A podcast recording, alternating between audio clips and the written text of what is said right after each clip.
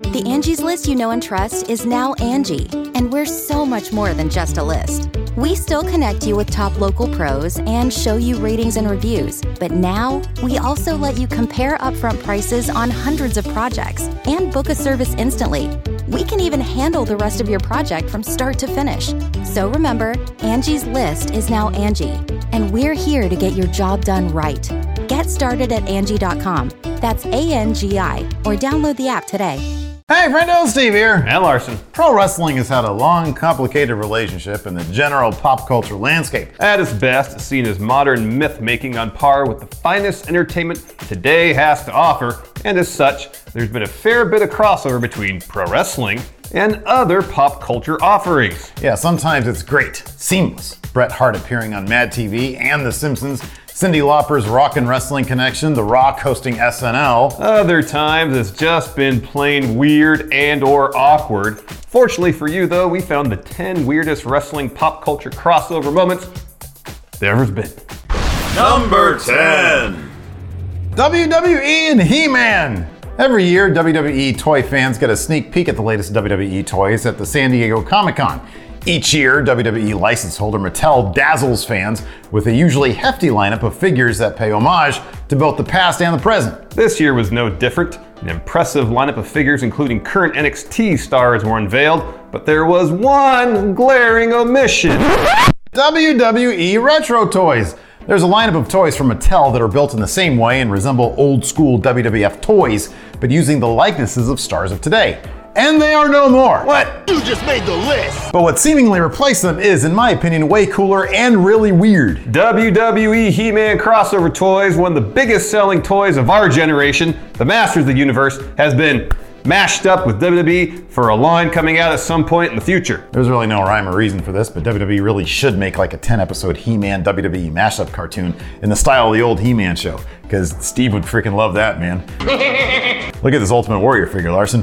That guy might have been a nutcase, but man, this is legit. He really looks like he belongs in that universe. I'm just not sure if he'd align himself with He Man and Man-At-Arms or if he'd join forces with Skeletor. Oh, kayfabe, definitely He Man. He was a good guy, but if it's a shoot, then he's Team Skeletor all the way. Number 9. Kiss Demon! You know, if Jim Crockett had made a deal with Kiss back in like, I don't know, 1979 when the band was at the height of its fame, when every teenager probably had at least one copy of Kiss alive, it would have made a ton of sense and probably would have made the, his promotion a ton of money. Oh, yeah, totally. Kiss was always down to license their images for basically anything.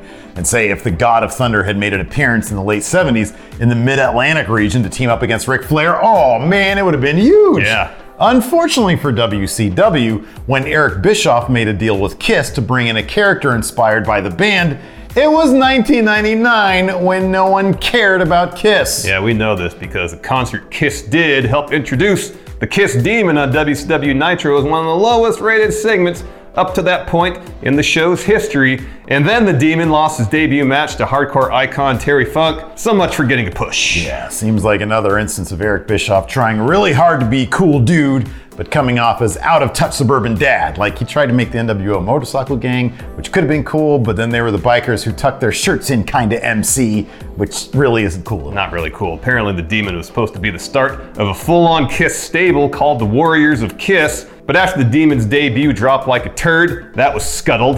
The Demon, per the contract Kiss signed with WCW, was also supposed to main event a pay per view, which did, if you consider the fourth match on the card, the main event. No, no, not really.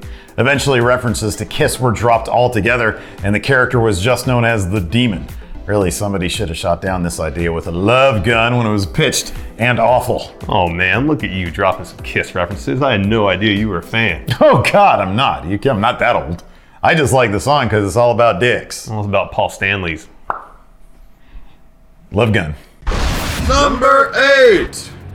Kevin Federline versus John Cena. WWE has never been averse to partnering with whatever pop culture fad captures the zeitgeist of the day. It's a strategy they've employed with huge success since the rock and wrestling days, using Cyndi Lauper and Mr. T to bring eyeballs to the product. But time after time, Vince McMahon has no problem showing his true colors and going lowbrow with whom he enlists from outside the world of WWE to pop ratings. In 2011, Snooki from Jersey Shore was involved in a mixed tag match, and at WrestleMania 23, let's just forget about that one, yeah?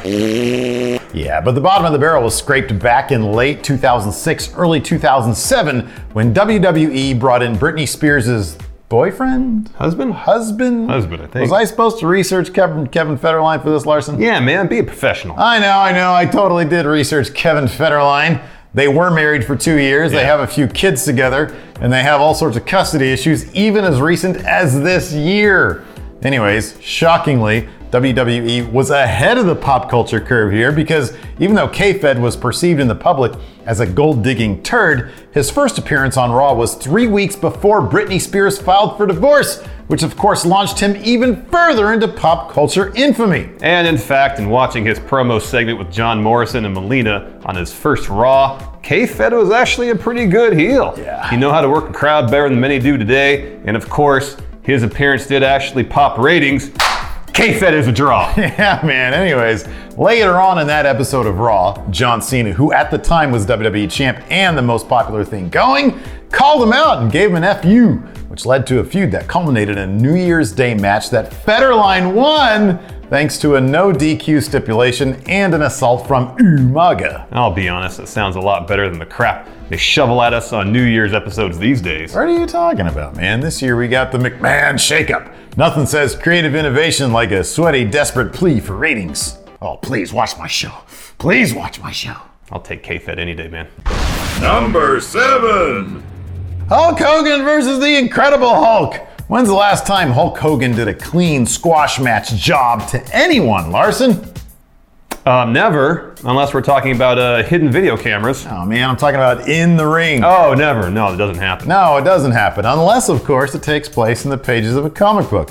Namely, Marvel Comics Presents, an anthology series that back in the day Marvel used to give reps to up and coming talent, and hence featured throwaway stories that weren't exactly must read. Kind of like WWE has main event, even though it's exclusively for the loser locker room. And although Hulk Hogan was known for wielding ultimate power backstage using his creative control heavy contract and seeming mind control over Vince McMahon, he wielded no such power in the Marvel Universe because the Incredible Hulk squashed Hulk Hogan, literally throwing him out the roof of the venue he was wrestling at and into the home of an enthusiastic wrestling fan. And this was after an on panel Judas effect. Anyways, this oddball jobber match that pitted Hulk versus Hulk in Marvel Comics Presents number 45 may have stemmed from the legal agreement between Hogan and Marvel from 1984, which settled the legal beef Marvel had with WWF over the name Hulk. In short, Marvel received $100 for every Hogan match he wrestled for 20 years, plus a cut of his merchandise.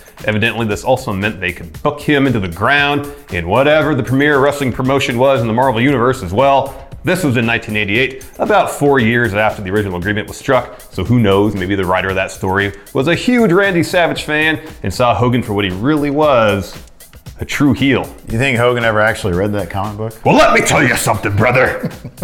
I've read two comic books in my day. Okay, what are they? I don't know. Well, was a good setup anyway. Ran out of gas real quick. Number 6.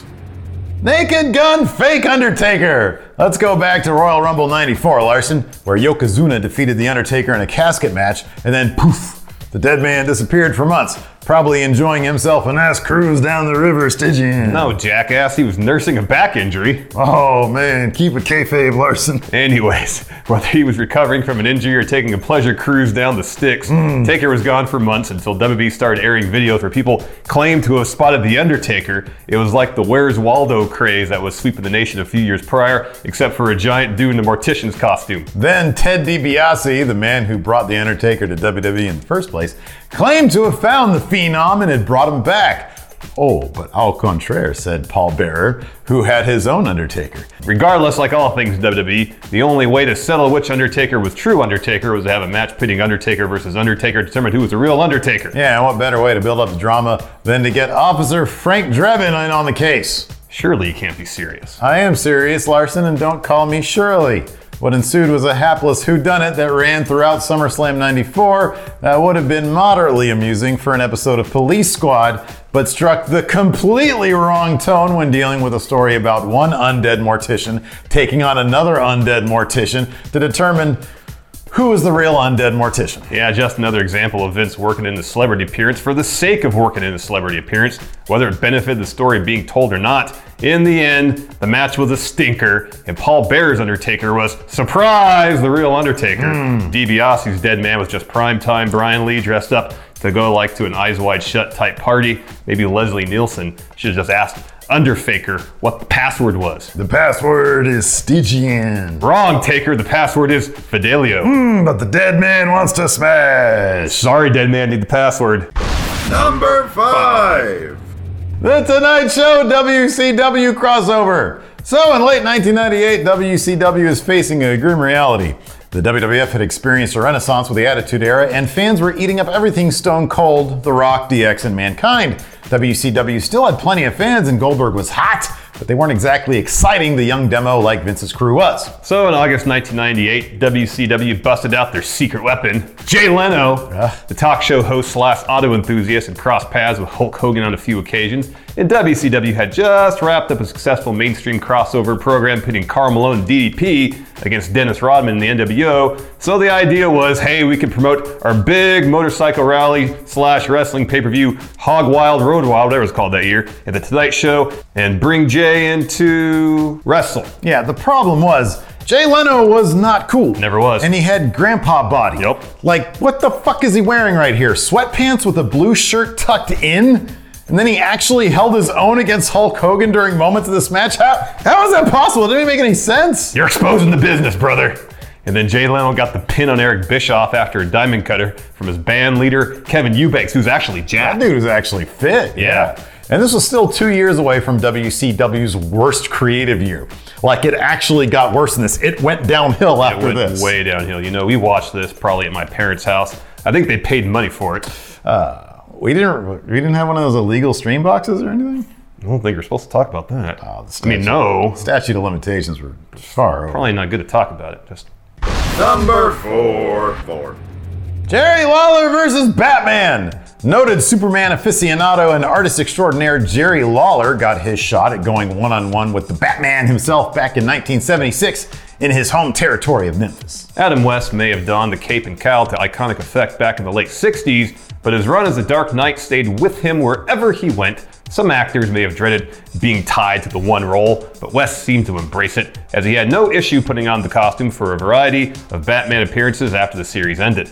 Yeah, so it was a fun moment in 1976 when West showed up in full Batman uh, tracksuit Tracksuit. to cut a promo on the heel Lawler, and it was maybe one of the most bizarre promos ever. Some chalk it up to West potentially being drunk, a point disputed by interviewer Dave Brown, who says West was simply under the weather and uncomfortable in the Batman mask. In any event, it's weird but playful, and you can tell Lawler got a kick out of it, wearing a modified Superman suit to mock the track-suited Crusader. I really need to make an Adam West Batman versus Jerry Lawler comic book, man, to see how the rest of this story played out. Pretty sure that's violating at least some licensing rights and trademarks. I'd, I'd sell it out of my trunk, though, so it's totally legal. It's Not! Anything you sell out of your You trunk, know, it's your- legal. Your concept of legality is very skewed, I'm gonna be honest with you.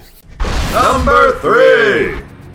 Warrior and Phil Collins video. Back in 1992, forces of pop culture came together in one of the weirdest music videos ever. No, we're not talking about MC Hammer and Taco Bell. That was a year later. No, we're talking about Phil Collins and the Ultimate Warrior. At this point in Phil Collins' career, he was a veritable one-man hit factory. His album, But Seriously, spawned four top five singles. This was after he scored two number one hits with the soundtrack to Buster. I'm not familiar with that one. Yeah, that was a great movie. Anyways, one of those songs, Two Hearts, was one of the featured songs in the Phil Collins CBS special called Seriously, Phil Collins. It was sort of a goofy fictional take on, I don't know, Phil Collins. But then he sang like all of his hits, but in skit form.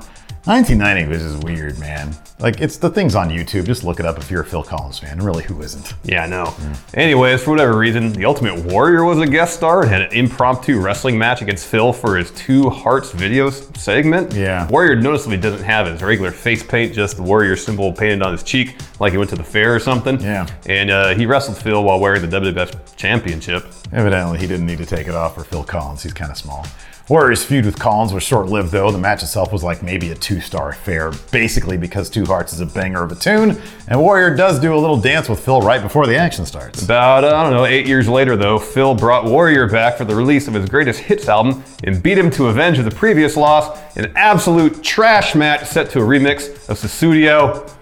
That's just a joke because Hogan totally did that at Halloween Havoc 98. Yeah, Hogan never would have gotten in the ring with Phil Collins, man, because he's too small and would have exposed the business, brother. Let me tell you something, brother. Maybe Marvel Comics should have made a comic book about that. Yeah, that's, then Phil would have gone over. They could just do whatever they want with Hulk Hogan. Apparently, apparently.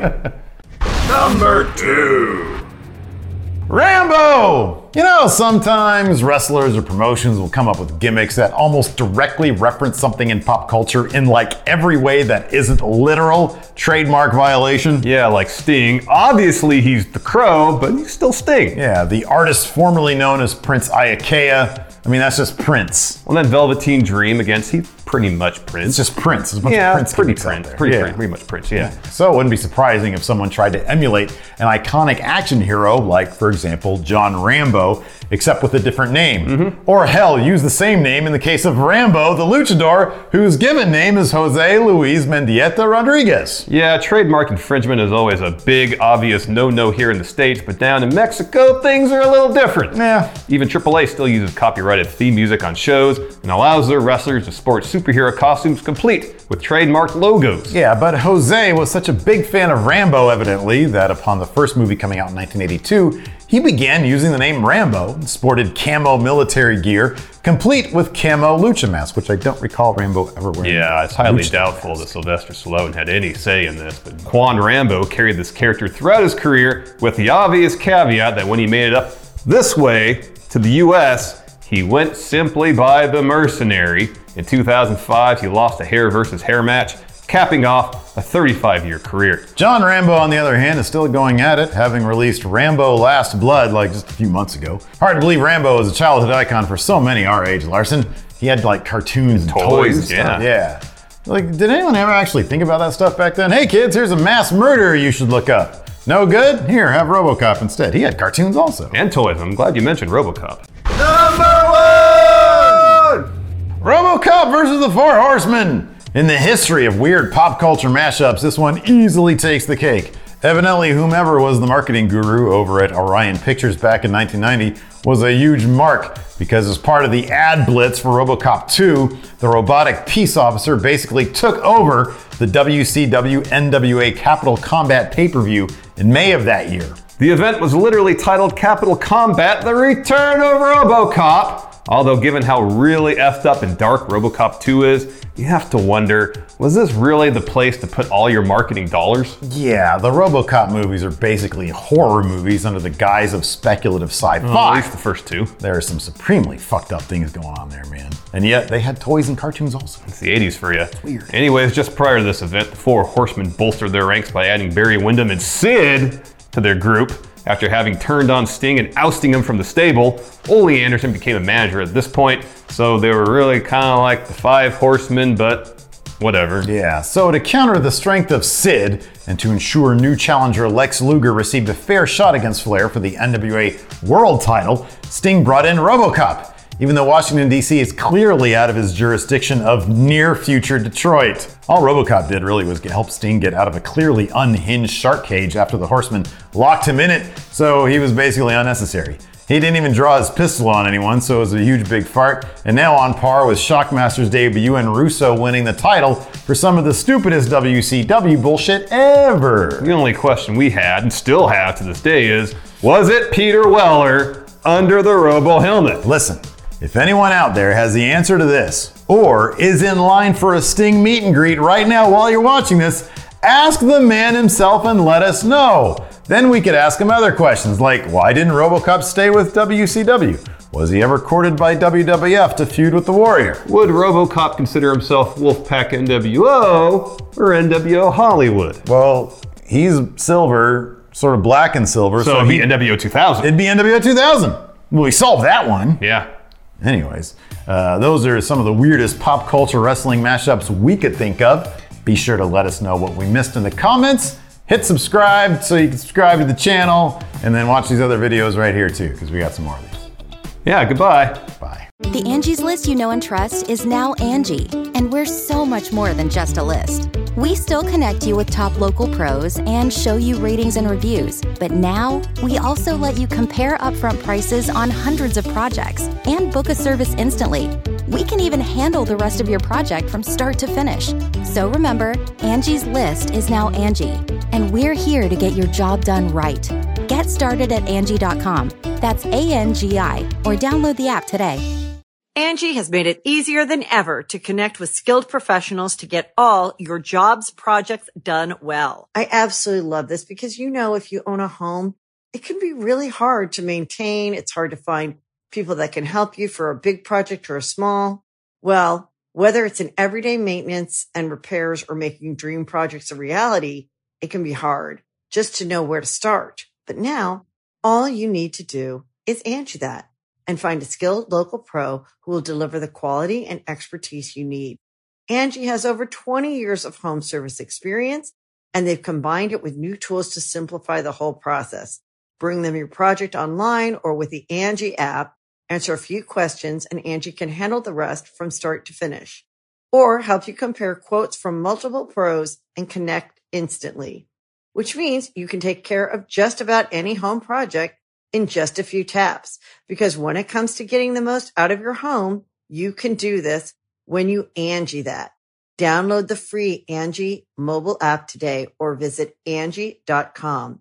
That's A-N-G-I dot com.